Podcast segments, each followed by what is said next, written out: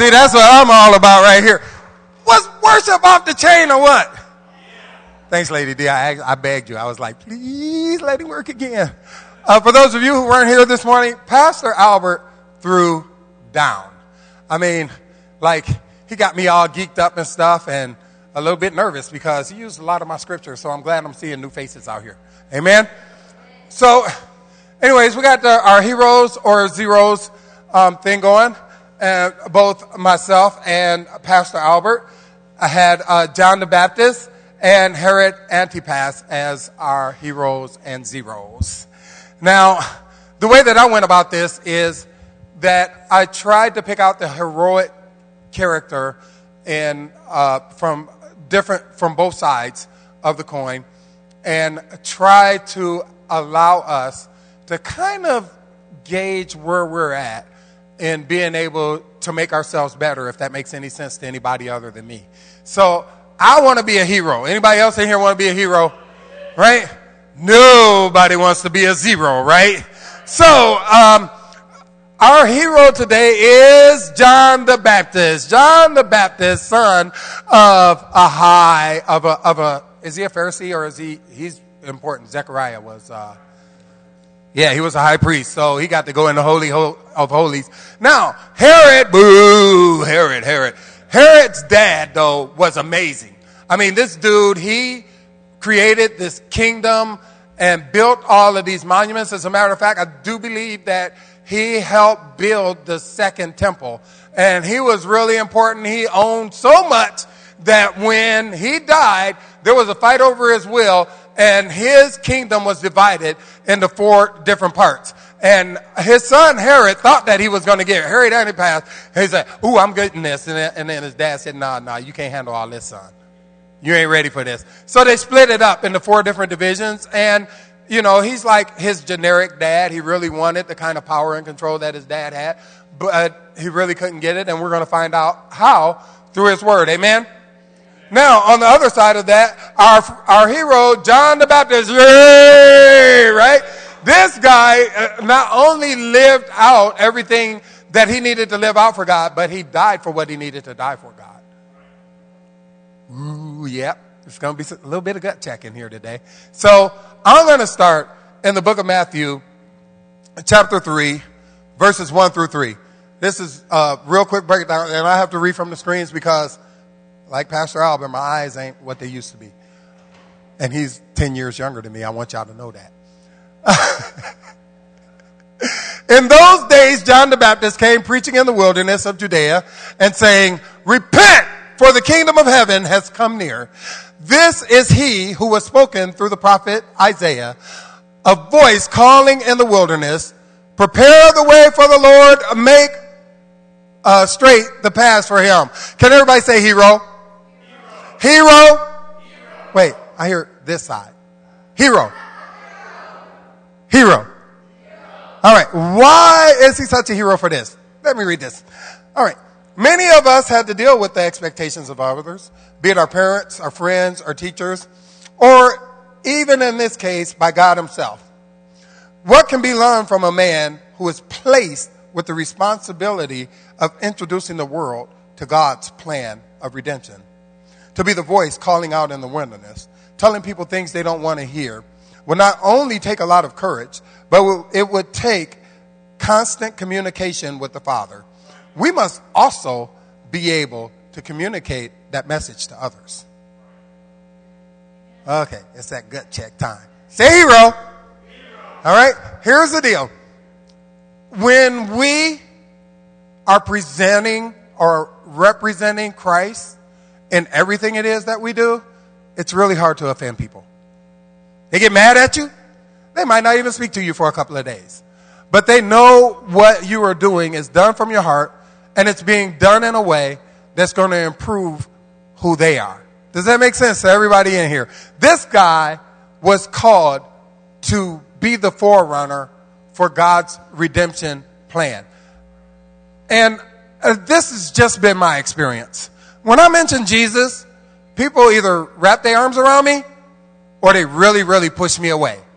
It's not, there's nothing in between. They don't say, oh, I'm kind of sitting on the fence. Nope. Soon as you say the name Jesus, you know right away where they stand. Now, I do believe that when John had to speak to these people, well, the word says it, that when he spoke with that authority, people from all around came to hear what it is he had to say and repented and being baptized. And like Albert, I'm getting ahead of myself. But just to make our point, say hero again. Hero. All right?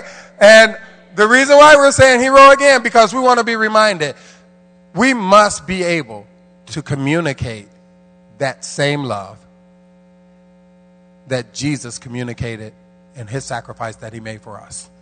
All right? Moving on. Everybody say zero. Zero. Say zero. Zero. All right. This guy coming out of Matthew something 4. Oh, yeah. Sorry. Matthew 14, 3 through 5. Now, Herod had arrested John and bound him and put him in prison because of Herodias, his brother Philip's wife. For John had been saying to him, it is not lawful for you to have her. Herod wanted to kill John, but he was afraid of the people because they considered John a prophet. Whew. Herod wanted to kill John, but he was afraid to because of the truth that he revealed about what was going on in his life. There's been times that I've spoken to people that mean a lot to me. And the words that I had to say weren't very pleasant. Anybody else in here experienced that? And then after you say those words, there has to be a time of separation to kind of let it settle in a little bit. But I'm seeing here that Herod didn't do this out of his own desire. He mostly did it for what people thought. I mean, our most common way for any of us to lose favor with anyone is to let people dictate our decisions. You know, Israel's first king, because of what the people wanted, influenced what he did. Here we see Herod with those same fears. We'll sometimes try to divert attention from our faults or our weaknesses by looking for something that would make us seem like heroes. When we look at the facts, we are actually zeros. He was faced with the dilemma of facing up to our own garbage or setting up a diversion so that people don't know what's going on. And I'm basically talking about people of influence. If you are a child of the living God, you are a person of influence. People are listening to what it is that you say. They are watching what it is that you do. They're looking at who comes in and out of your house. They are looking at the things that you got at the grocery store. They are looking at the buildings that you enter into and out of, right? And if we allow people to dictate our interests, you know, one of my favorite things about my wife, when our kids were coming up, people used to say, you can't pick your kids' friends. My wife did. She would pick their friends for them. No. Bad influence. And then she give them their chance. And my children, as they began to be older, I noticed they were very particular about the friends that they chose. And so, is that kind of behavior learned? I believe it is. I think the influence of people on you is set by the environment that you're raised in. And so, here is Herod that was raised in an atmosphere of glamour and pleasing other people because, you know, they were political, and everybody know what politicians do, right? Whoever's in my face is most important, right? And so Herod had this issue. Now, everybody say hero. Hero. Hero. Hero. All right. Now, that one's coming from Click. Click. Mark chapter 1, verses 1 through 4. In the beginning, the good news about Jesus, the Messiah, the Son of God, as it is written in Isaiah the prophet, I will send my messenger ahead of you who will prepare a way for you. A voice of one calling in the wilderness, prepare the way for the Lord. Make straight the path for him. And so John the Baptist appeared in the wilderness preaching a baptism of repentance for the forgiveness of sins. Oh, I got to tell you how to say hero, right? Right? Think about this. He was in the wilderness preaching to trees, to the streams, to the crickets, to the frogs. Who is he in the wilderness preaching to? And why would animals and streams and trees have to repent? But then it was foretold that he was to be the messenger that went ahead of Jesus Christ. Again, being that. And you notice the same reference of the prophet Isaiah was used here in the book of Mark. And it's kind of, for me, a theme to who John and just the whole substance of his being is all about. You know, with his father having the religious background that he was, with the pedigree that he had, I am pretty sure, no, we can go ahead and assume that he was taught these things coming up, who the prophets were, who his people were, where they came from, the laws. Remember, Pastor Albert told us this morning about going into the holies of holies. If you don't got them bells on, once they stop, you get dragged out. Well, his father was still for him for his birth. Amen. So he must have been doing something right.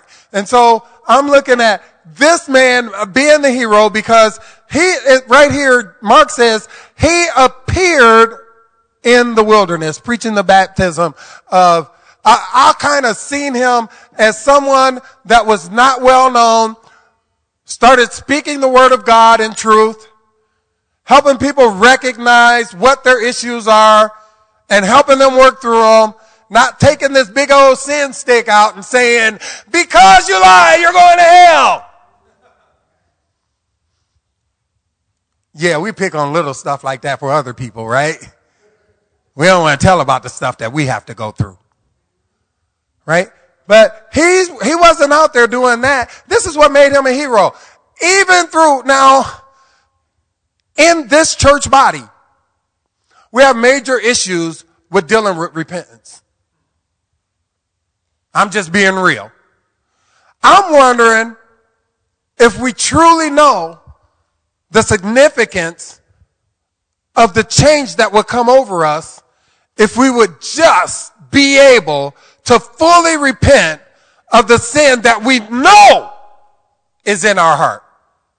And it is a very difficult thing to recognize that if you don't got somebody that's helping you to recognize this is sin. All right. We know what the big ones are. Killing, lying, disrespecting your parents. Right. But what about these social things and these social issues that we have to deal with on a daily that we're afraid to speak up about because of what other people think? Kind of taking us into that zero category that Herod is in. Right? If I can't speak up that I believe that the sanctity of marriage belongs to a man and woman and be convinced of that in my heart, then I can't speak to someone in love and tell them this is God's word, the way that it is, the way that it has been, and the way that it should remain, because this is the consequence of you bringing yourself into that.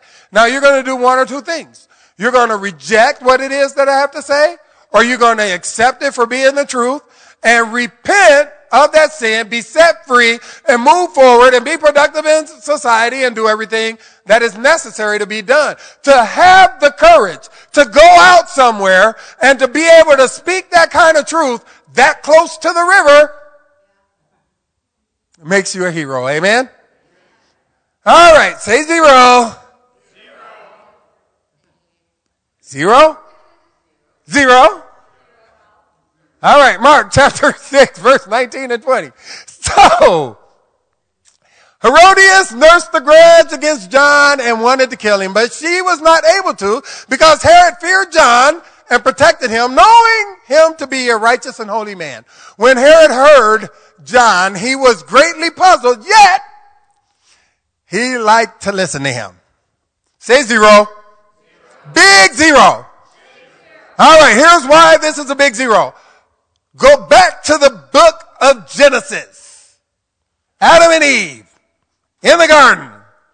God walks up to Adam and say, Adam, what's going on? God, that woman you gave me. You know that beautiful one over there? Here's what she did. I don't know what was going on. I was sitting right here, but I don't know what was going on. But this thing walks up to her, telling her how good this stuff looked and how swell it tasted. And, yep, she was the first one, God. She took the bite. And kids, in here comes, here's my thought. Naked woman in the garden, your wife, it's going to be hard to say no, right? No, it's not. His responsibility was to look out for everything. See, Herodias wasn't queen. As a matter of fact, she was an illegitimate wife. But here in this segment of scripture, you would hear her being described as a person that held a grudge against John, so much so that she wanted him dead. Now here is a man that knew that killing him was wrong. Ended up, we're going to find out, killing him. And I'm looking through the Bible last night. You know, I'm like Albert. I like using my paperback at home. And you look through, you can find so many instances where men has blamed women for their downfall, and it's sad. I mean, I look at my wife as being, man, she is my rock. She is my steady. She is the one that makes sense of everything when nothing else makes sense. She is the one that can keep me in line. Like she could give me a look to let me know, hey, Earl. All right. She is the voice that I hear when I can't hear no other voice on this earth. All right. Oh, dang. She's sitting there. I'm good. I'm good. I'm good. I'm not trying to build her up because I'm in trouble. I'm good right now. But I'm just saying that everything about my wife adds to me. All right? If you got somebody that's not adding to you, it's some work that needs to be done. I mean, on the real side of everything, when God put two together and we become one, then we are looking out for what's best for one another. And there's not going to be that big of a divide that it can't come together. If I'm making sense to anybody that knows anything about marriage, the wife is always right. In this case, she wasn't really the wife. So it still holds true. She wasn't the legitimate wife. Right? But then he knew. It says when Herod heard John, he was greatly puzzled. He liked to listen to him. God was working on something in Herod, and he let something else get in the way. How many people feel distracted in here from their relationship with God? Be honest. We get distracted. We get distracted by our kids clowning. We get distracted by life in general. We get distracted by short checks. We get distracted by old relationships. We get distracted by the world in general and what it is that we let come into our minds and into our hearts. There is a lot of things that will distract us from a right relationship with God. But instead of owning up to that distraction and asking God for help and being willing to repent for those things that we allow to settle into our heart, we kind of hold on to and think that we could keep them a secret. And that's what makes this such a donut. Not the sweet kind either. God is amazing in what he wants for us and what he can do through us. But we still have to do our part. We still have to learn that we're responsible for our own. And that's why I liked it taking this from Mark, because remember in the earlier chapter that I read, they said that he had him locked up for himself and for the people. Nope. Comes out to me, he was trying to impress a woman. I try to impress my wife all the time, but she's never, ever, ever impressed with stupid stuff. I had to work hard. I ain't lying. Come on, next thing. Where I'm at? I'm at Hero now, right? That one got me in trouble, y'all. Hero! Come on, help me out, y'all. Hero! Luke chapter 3, verses 1 through 4. In the 15th year of the reign of Tiberius, when Pontius Pilate was governor of Judea, Herod, tetrarch of Galilee, his brother Philip, tetrarch of, say it for me. Say it again. Utra. I practiced that and I still don't got it. And Trachonitis and Lysanias, tetrarch of Abilene, whatever that is, during the high priesthood of Annas and Caiaphas or Caiaphas. I was right. So the word of God came to John, the son of Zechariah, in the wilderness. He went into all the country around the Jordan, preaching a baptism of repentance for the forgiveness of sins, as it is written in the book of the words of who? A voice of one calling in the wilderness. Prepare the way for the Lord, make straight the path for him. The call of the Lord has always been very direct and distinct. In every section of the Bible that I've been able to venture off into so far. And it got me wondering, why is it never that clear for me? Okay, looking at y'all's faces, I'm the only one that wonders about that. See, because I'm a pastor now. I ask people for help. And I hear, let me pray about it. Okay. Did you pray about it yet? Yeah, I'm still praying about it. Or how about this? When God gives you who you are, what it is that he wants you to do, I don't need to come looking for you. Remember those early days in ministry? Remember when I came here? Ooh, Pastor Josh, what can I do? What can I do? What can I do? Of course, sit down. Pastor Joshua don't play that, y'all. He make sure that you straight, right? But anyways, but I felt the call, but I didn't quite know what that call was. All I knew is that I was home. How many people in here feel like they're at home right now, right? You feel like you're at home, but then you don't hear the call because you're so busy with every doggone thing else about you. Oh, dang, I ain't supposed to be doing this, but listen. You go to the first part of what this is. The reason why I brought that in, because you know what? This was the sign of the times. These guys, all they cared about really was themselves, their own fame, and they were even trying to pull on their own form of worship. When you come into a church body, the biggest complaint you hear from anybody in a church body, and I'm just going to put it out there because I see a whole lot of familiar faces, and people might be listening somewhere, but I want us to be straight on this and to fix it instead of letting it go on and on and on and on again, okay? But the biggest complaint you will hear from people is, I don't feel like nobody's spending time with me. I don't feel like nobody has any interest and what it is that I need to do. God, I'm going to be in trouble. Listen, stop that. If it was ever about you, you would not be here. It's always about him. It's not about me. Much as I love Pastor Joshua and Joy, it's not about them. It's always been about him. It will always be about him. The reason why you feel so out of place is because you hear the noise of the world more than you hear the Spirit of God speaking in you.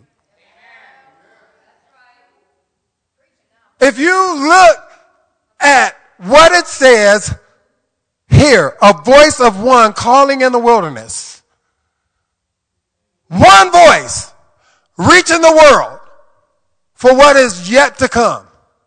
So if you think you're sitting on a pew being insignificant, and even if I have to pass out flyers at the door, even if I have to mop a floor, even if I have to get up and preach every now and again, even if I have to go out in the parking lot and watch cars, whatever it is that you need to do, it is contributing to the kingdom of God if you feel like you got a call to do it. If you want to start a ministry of your own, it might be for a wayward teen that needs a hotline to deal with the issues that they have to deal with. All of these things need to be done these days to reach people for God.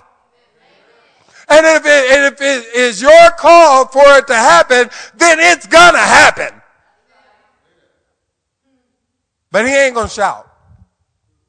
He ain't gonna be jumping up and down like I do, giving you the look when you come by. Yeah, I remember calling you a couple of weeks ago. No.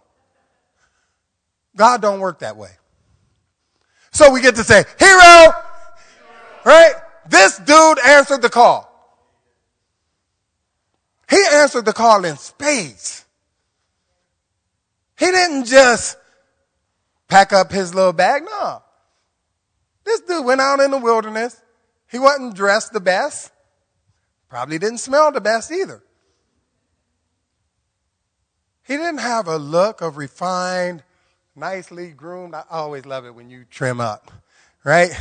Nicely groomed and the chemicals, kicking right or, slicking his hair back or anything like that. No, he was out there to do God's thing. When we put ourselves out there to do God's thing, boy, we look good. Amen? All right, we got to go back to this. Zero. Say it again. Zero. Boy, is he a big zero here, right? Here we go. Now Herod Tetrarch heard about what was going on. And he was perplexed because some were saying that John had been raised from the dead, others that Elijah had appeared, and still others that one of the prophets of long ago had come back to life. But Herod said, I beheaded John. Who then is this I hear such things about? And he tried to see him. Who are we talking about? Bless you. Bless you again. Who is he talking about? Come on, y'all. Y'all was in first service. Come on, say it loud. He was talking about, this wasn't even John that is messing with his head already. How many people have sin hangover?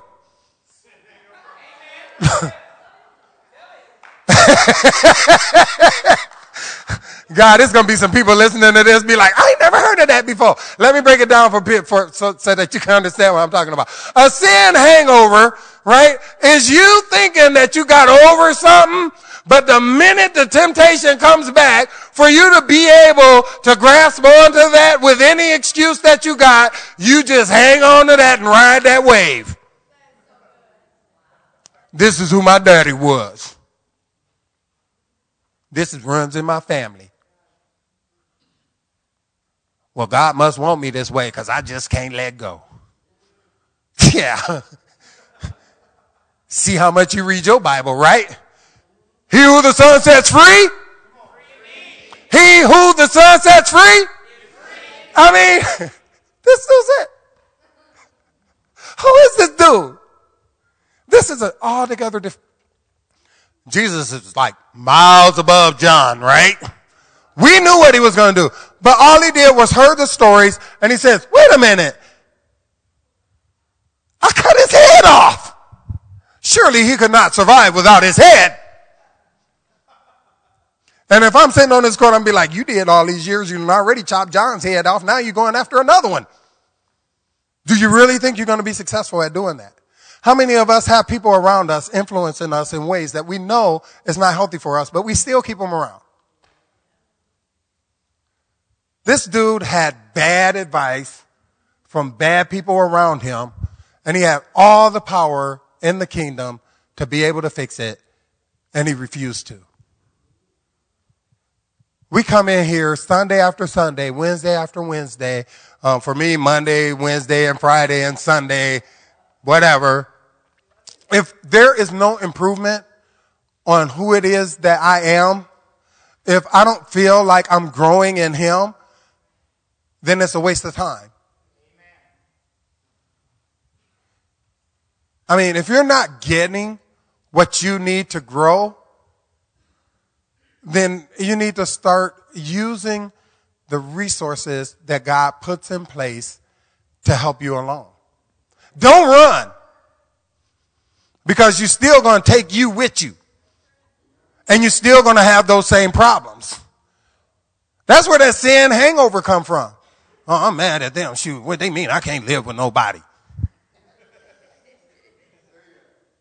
Oh, I'm running now. What they mean? I need to quit smoking. Oh, I'm running now. What do you mean? I could have a beer every now and again. The Bible said you could drink.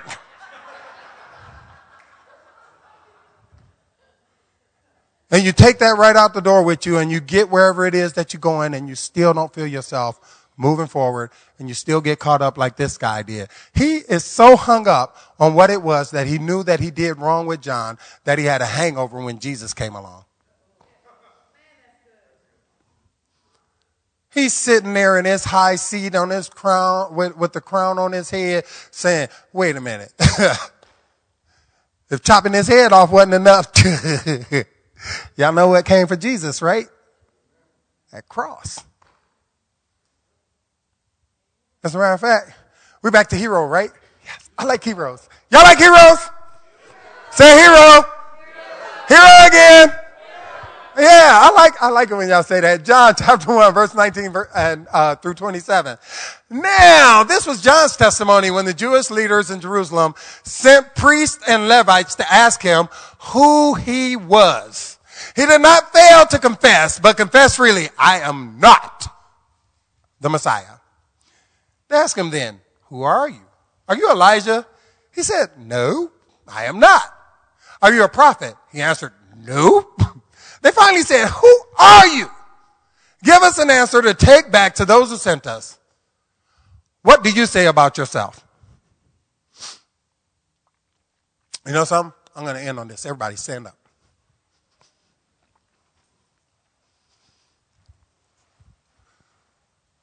What do you say about yourself? Huh? What do you say about yourself? Not what other people have told you.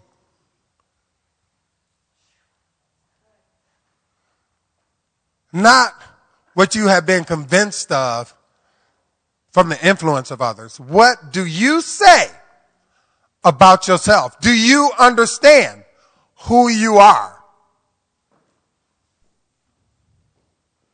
John said, I'm not the Messiah. Oh, I wish I was, because I would track you down. He said, I'm not a prophet, because I would give you words that would change your mind and your heart to send you another way.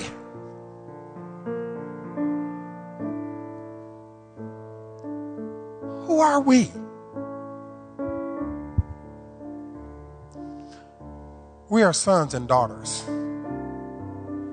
We are prophets and high priests. We are lovers of God.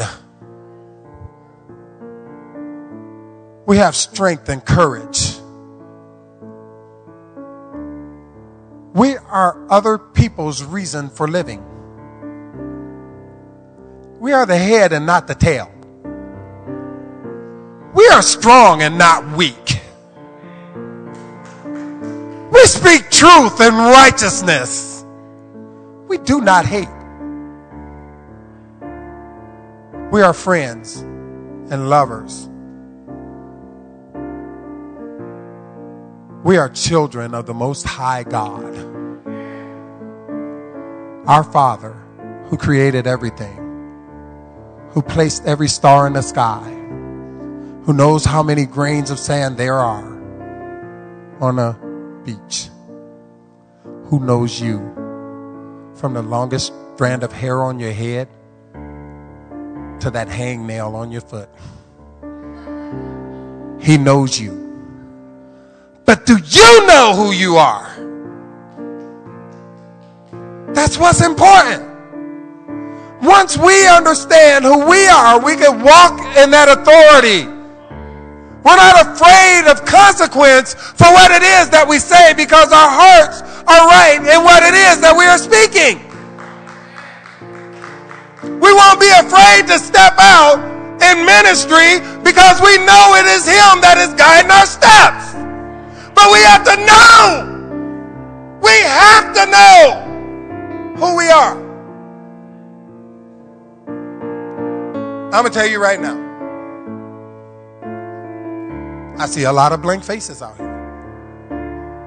Pastor, I really don't know what it is that I'm supposed to do. Pastor, I don't hear that voice that you're talking about. Maybe I'm just not ready. Maybe God's still got a work to do in me.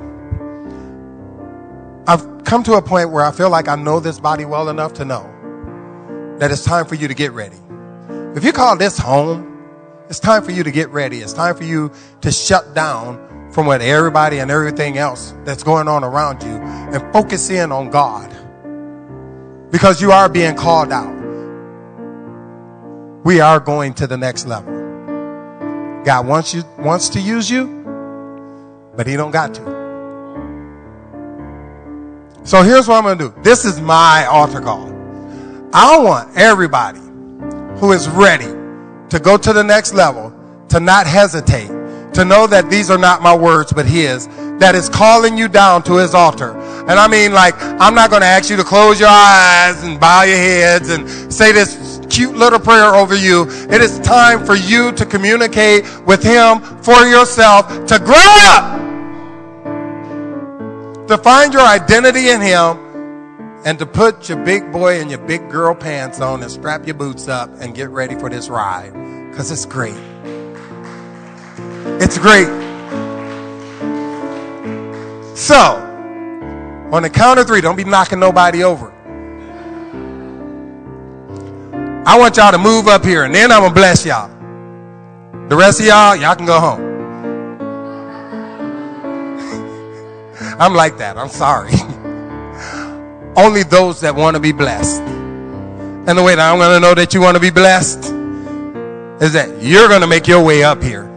You're not sitting by the wayside. You're not waiting to see what everybody else is doing. You have made up your mind that I'm ready to move forward. On the count of three, stop. Be picking the best spots. Shoot, I feel Jesus over here. I feel Jesus over here.